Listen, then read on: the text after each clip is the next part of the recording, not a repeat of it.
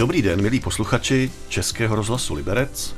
Vítám vás u setkání u mikrofonu s ředitelem zoologické zahrady Davidem Nejedlem a mým dnešním hostem je Adéla Hemelíková, vedoucí oddělení terénní ochrany přírody a vědy v zoologické zahrady Liberci. Ahoj Adélo. Ahoj Davide, dobrý den eh, všem. Adélo, jak ty se vlastně dostala k ochraně přírody? Mělo to už kořeny třeba v tvém dětství? Částečně kořeny v dětství to mělo. Já jsem vždycky chtěla pracovat eh, se zvířaty. Pamatuju si, že někdy eh, v první třídě jsem chtěla být eh, veterinářkou, ale myslím, že v konci jsem dopadla ještě mnohem líp, protože mám to obrovské štěstí pracovat se divokýma zvířatama a v místech, kde se, kde se vyskytují a konkrétně eh, k ochraně přírody, jsem se dostala eh, v rámci studia na Přírodovědecké fakultě v Olomouci a tam jsem eh, vyjela už vlastně někdy na začátku magisterského mm-hmm. studia díky Zoo Liberec do Indonésie. Na... Tak, tak jsme se vlastně poznali, tak jsme začali jo, spolupracovat. Přesně tak. Já se ještě na chviličku zastavím u tvého dětství. Já když se bavím se svými přáteli kolem zvířat, tak ty začátky byly většinou dvojí. Buď chovem, že doma chovali zvířata, a nebo pak je druhá skupina, kteří ta zvířata rádi pozorovala v přírodě. Někdo to kombinuje. Jak to bylo u tebe? Já jsem to kombinovala, no. A co si chovala? Uh, ty, my jsme měli doma, snad jsem natáhla postupně jako všechno. Mm-hmm. Od uh, rybiček, želv, morčata, psy, kočky, mm-hmm. ke koním jsem jezdila. Jo a do toho samozřejmě chodit jako nějak do přírody, koukat na zvířata, do mm-hmm. zoologických zahrad. No. Mm-hmm. Což to chovatelství dneska s tvým cestováním se dost komplikovaně asi slučuje, viď?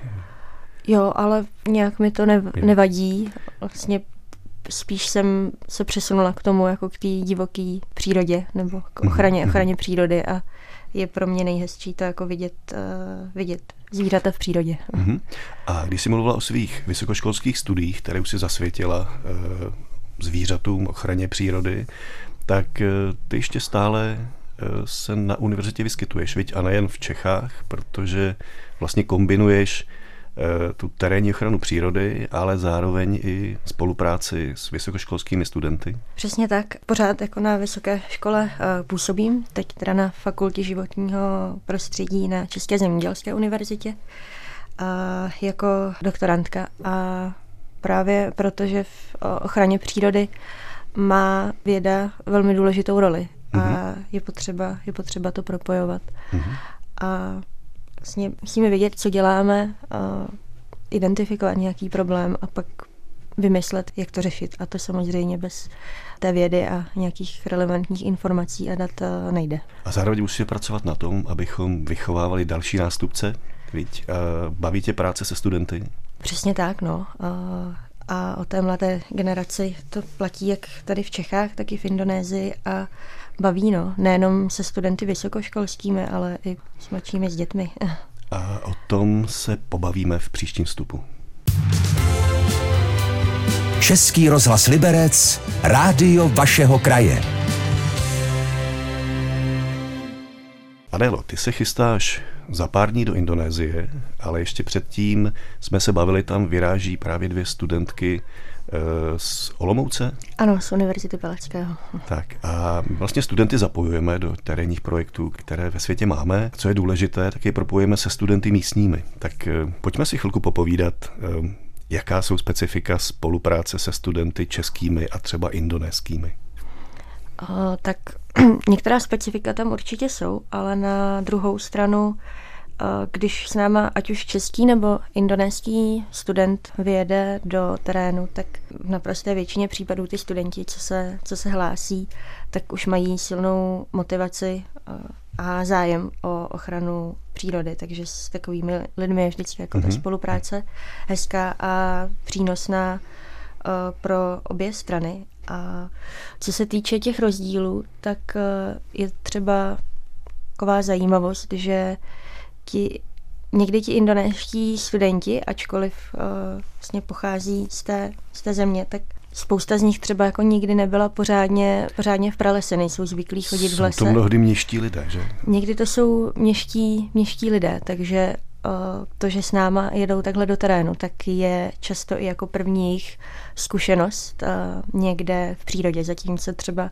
ty čeští studenti v já nevím, když třeba jezdili do mhm. skauta nebo někam na mhm. tábory, mhm. tak, nebo do kempů, tak uh, někdy mají i třeba jako víc, uh, paradoxně víc zkušeností. Už uh, třeba občas s náma jedou i indonéští studenti, co, co neumí plavat a tak, takže učíme, učíme plavat a je to pak takový jako komplexní Já se přiznám, kurz. že jednou v Indonésii jsem, jsme šli do terénu právě s takovou skupinou, byly to většinou studentky, a bylo zajímavé pozorovat jejich eh, bezprostřední reakce nad pro nás banálními věcmi, jako přeletavý pták, brodění potoka. A ten, tam tenkrát jsem si to uvědomil, no. jak eh, my jako Češi jsme takový turistický národ eh, od malička ve většině rodin zocelovaný touláním po přírodě a že to není tak úplně běžné. Přesně tak, no. Myslím, že u nás ta, řekněme, jako tradice výletů a chození hmm. jako po horách je poměrně jako hmm. dlouho sáhla, takže... Bylo to důležitější ta spolupráce s místními, protože my tam přijedeme, něco uděláme, získáme nějaké poznatky, které většinou tam se snažíme předat, ať už univerzitám nebo eh, místním vládním organizacím, ale oni si to budou dál chránit a eh, je potřeba, aby se tyhle ty základní dovednosti naučili. Oni zase mají jiné dovednosti, které nemáme my. Přesně tak, no. A my se snažíme i ty studenty třeba indonéské vybírat pomocí jako různých kritérií. Mm-hmm. Takže nebereme samozřejmě jenom jako studenty eh, kteří pocházejí z větších měst, ale i třeba z nějakých lokalit, co jsou poblíž, kde mm-hmm. realizujeme ten, ten výzkum. A i pro ně často, eh, i když vlastně bydlí třeba o vesnici nebo o ostrov dál, kde mm-hmm. my realizujeme nějakou práci, tak se třeba s náma do toho terénu jako opravdu dostanou poprvé a vidí, mm-hmm. co jako pár kilometrů od nich eh, žije a co mhm. tam je za, za kus přírody. Pojďme ještě zůstat v Indonésii, ale pojďme posluchačům vlastně říct, jaké jsou objekty zájmu, co vlastně zkoumáš v Indonésii a co nám pomáhají místní studenti a místní lidé zkoumat a chránit. Hm, tak eh, vlastně díky Zoo Liberec a i díky České zemědělské univerzitě, tak zkoumáme zejména mořské, mořské želvy. Mm-hmm.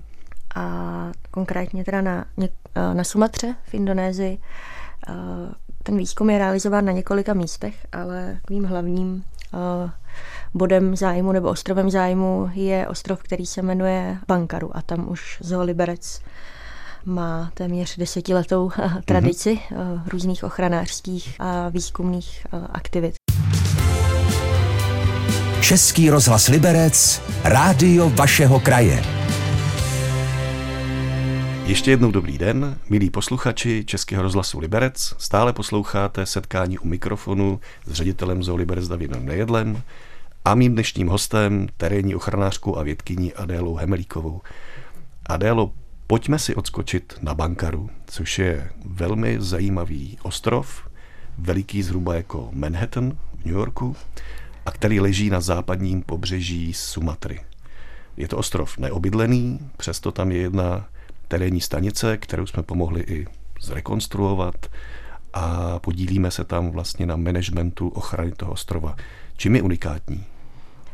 Bankaru ostrov je unikátní hned v několika věcech a je to opravdu jako jedinečné místo a myslím, že jeden jako z nejkrásnějších ostrovů na světě. To mohu potvrdit je tam, je, ten ostrov je stále pokrytý primárním uh, pralesem. To mhm. znamená, že tam opravdu jako člověk uh, nikdy předtím nezasahoval. Ten prales nikdy nebyl vykácený. Uh, při pobřeží rostou mangrovníky a pak tam jsou třeba korálové, korálové útesy, takže ekosystémově to je prostě jako neskutečně mhm. bohatý ostrov a s tím samozřejmě souvisí i ten počet druhů, který tam žije. A který vlastně ještě ani nemáme zmapovaný. Ano a je zajímavé, že tenhle ostrov, ač teda není zas tak velký, tak pořádně nikdy ani nebyl zmapovaný, hmm. protože ten terén tam je hodně členitý, nepřístupný, tím, že tam je primární prales, tak je těžké hmm. se dostat i do, do středu toho hmm. ostrova. Takže pořád pořád nevíme, co tam všechno žije. Může tam být i nějaký druh, který jsme ještě neobjevili. To možná teprve čeká, ale přesto uh, už víme, nebo jsou tam některé druhy, které jsou velmi zácné, ať už na pobřeží, anebo, nebo vlastně poletují uvnitř ostrova. Přesně tak. Další jedinečnost Bankaru je, že to je jedno uh, z největších kladišť mořských uh, želv uh, v regionu. Konkrétně zde kladou vajíčka karety obrovské mm-hmm. a kožatky velké a želvy na Bankaru kladou vajíčka každou noc v průběhu celého roku a každý den tam přijde na pláž až třeba 10, uh, 10 želv a co se týče těch ostatních druhů, tak velkou raritou bankaru je loskuták nejastý, což je druh ptáka a je to endemický druh ptáka, to znamená, že se nevyskytuje nikde jinde na světě, mm-hmm. jenom vlastně v, uh, na ostrově Bankaru a v jeho okolí. Je to největší druh loskutáka a zároveň vlastně už se jeden čas měl za to, že tento druh byl vyhynulý. Naštěstí se podařil objevit, ale jeho početnost je stále velmi, velmi nízká. Ano, přesně tak. A k tomuhle znovu objevení loskutáka nejastého přispěla právě Zooliberec taky, protože v počátcích ochrany ostrova Bankaru a zapojení Zooliberec tak se právě mému kolegovi Tomášovi Ouhelovi a Tereze Švejcarové podařilo na ostrově Bankaru objevit životaschopnou populaci loskutáků, kteří předtím byli už mm-hmm. Kolem 20 let považováni za vyhynulé v přírodě. Přesto se občas v zajetí vyskytovali a na trzích a takhle jsme vlastně na ně narazili. My jsme tenkrát dostali pověření od kolegů z Evropské asociace zoologických zahrad, jestli bychom neskusili eh, na ostrovech, eh, právě na západním pobřeží, kde jsme působili v ochraně jiných druhů, eh, jestli bychom nemohli zjistit, jestli se tam loskutáci nejaští ještě nevyskytují. A vím, že tenkrát kolegové přivezli zajímavé informace, že na několika místech na tržišti nebo u soukromníků je objevili. A když jsme je objevili eh, v zajetí, tak jsme je začali hledat v přírodě a to se povedlo. Přesně tak. A byla to opravdu velká událost a odstartovalo to spoustu dalších věcí, které mm-hmm. v podstatě pokračují až, až do dneška, což je hezké. Český rozhlas Liberec, rádio vašeho kraje. Adélo, jak vlastně probíhá takový běžný rutinní den na ostrově Bankaru? Tak ten den je opravdu rutinní, protože ač Bankaru není obydlené, tak je tam terénní stanice, kde trvale přebývají rangeři, mm-hmm. kteří Oni se myslím točí po 14 dnech? Ano, po 14 dnech uh, se točí a vždycky v té jedné směně je pět lidí a jejich úkolem je dlouhodobý monitoring a hlídání toho, toho ostrova. Jednak teda proto, aby samozřejmě se sbírala uh, data, ať už o mořských želvách nebo o, uh, o ptácích, včetně teda loskutáků, nejastích. Mm-hmm. A my jsme věděli, jak se tam těm druhům uh, daří, více třeba rozuměli jejich ekologii. A pak tam samozřejmě jsou i, i proto, aby ten ostrov a vše, co tam žije, tak aby bylo chráněno před nějakými ilegálními hmm. aktivitami, takže před pytláctvím. Před protože lovem. vybírání želvých vajec eh, stále existuje, protože želví vejce jsou Indonezanů poměrně pochutina a ten zdroj bílkovin. Eh, takže jeden z úkolů rangerů je v podstatě svojí přítomností odradit případné pytláky. Přesně tak a naštěstí na Bankaru už ten ilegální sběr želvých vajíček není jako velkým problémem. Mm-hmm. Právě to, že tam ty rangeři jsou a už tam ta ochrana probíhá dlouhodobě, tak eh, díky tomu se vlastně to pytláctví podařilo eliminovat. Mm-hmm. A navíc ta ochrana dává práci i místním, místním lidem, co bydlí v nedalekých vesnicích. Čili je pro ně finančně zajímavější vydělat si ochranou přírody, než uh, upytlačit pár vajec nebo želv. Přesně tak, je to pro ně vlastně i stabilnější příjem, mm-hmm. takhle mají pravidelnou výplatu a v podstatě i, i bezpečnější, protože mm-hmm. na tom ostrově mají zázemí, a zajišťuje se, zajišťuje se třeba v, nějaký dovoz, dovoz zásob a podobně, zatímco kdyby tam jezdili lovit, tak uh, to je mnohem, mnohem nebezpečnější činnost. Na želvě číhají další nebezpečí, kromě pytláků. Je to tak? Přesně tak. Eh, těch nebezpečí, co na ně číhá, je poměrně hodně a naprostá většina z nich je způsobená lidskou činností, takže to je i třeba důvod, proč rangeři každý den čistí pláž mm-hmm. od třeba odpadků a starých rybářských sítí, které tam naplaví vlny, nebo třeba od uh, různých uh, kusů, kusů dřeva.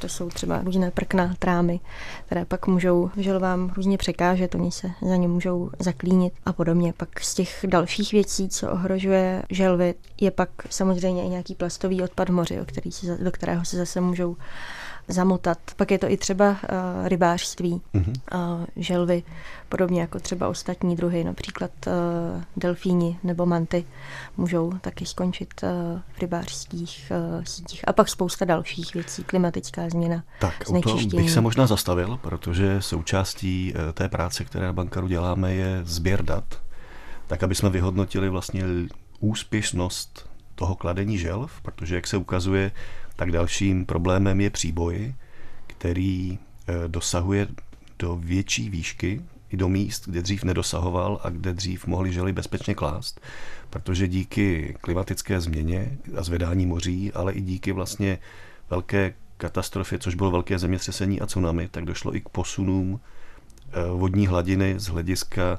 zanoření nebo vystupnutí ostrovů do moře nebo z moře. Takže eh, je potřeba získávat data, abychom mohli vyhodnotit, jestli vlastně ten ostrov ještě pro želvy je bezpečným místem kladení, anebo jestli třeba by člověk měl zasáhnout i tím, že bude posouvat ty nakladené vejce třeba do vyšších úrovní, že?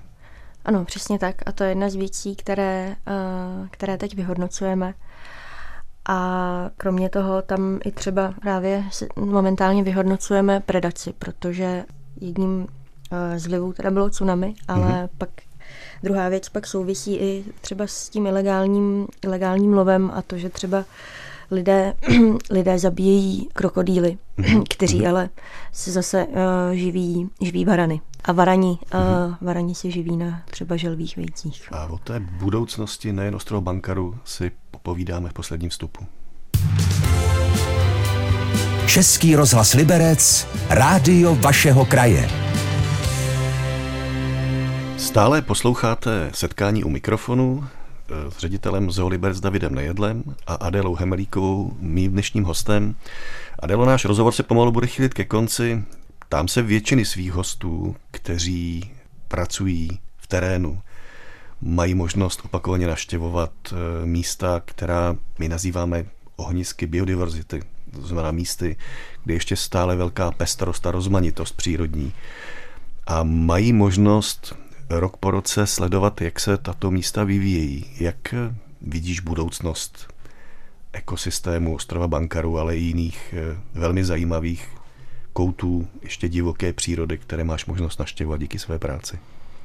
Tak já se snažím být optimistická, i když to někdy je, uh, je těžký, mm-hmm ale myslím, že změny jsou, jsou možné a že se nám to do, do určité uh, míry daří. A to je vlastně jeden z důvodů, proč třeba bereme ty indonéské studenty, proč do terénních mm-hmm. aktivit zapojujeme uh, místní lidi aby viděli, co kolem nich je a rozuměli mm-hmm. ekosystému a těm přírodním procesům a proč je důležité přírodu zachovávat, protože na ní jako lidé jsme absolutně závislí.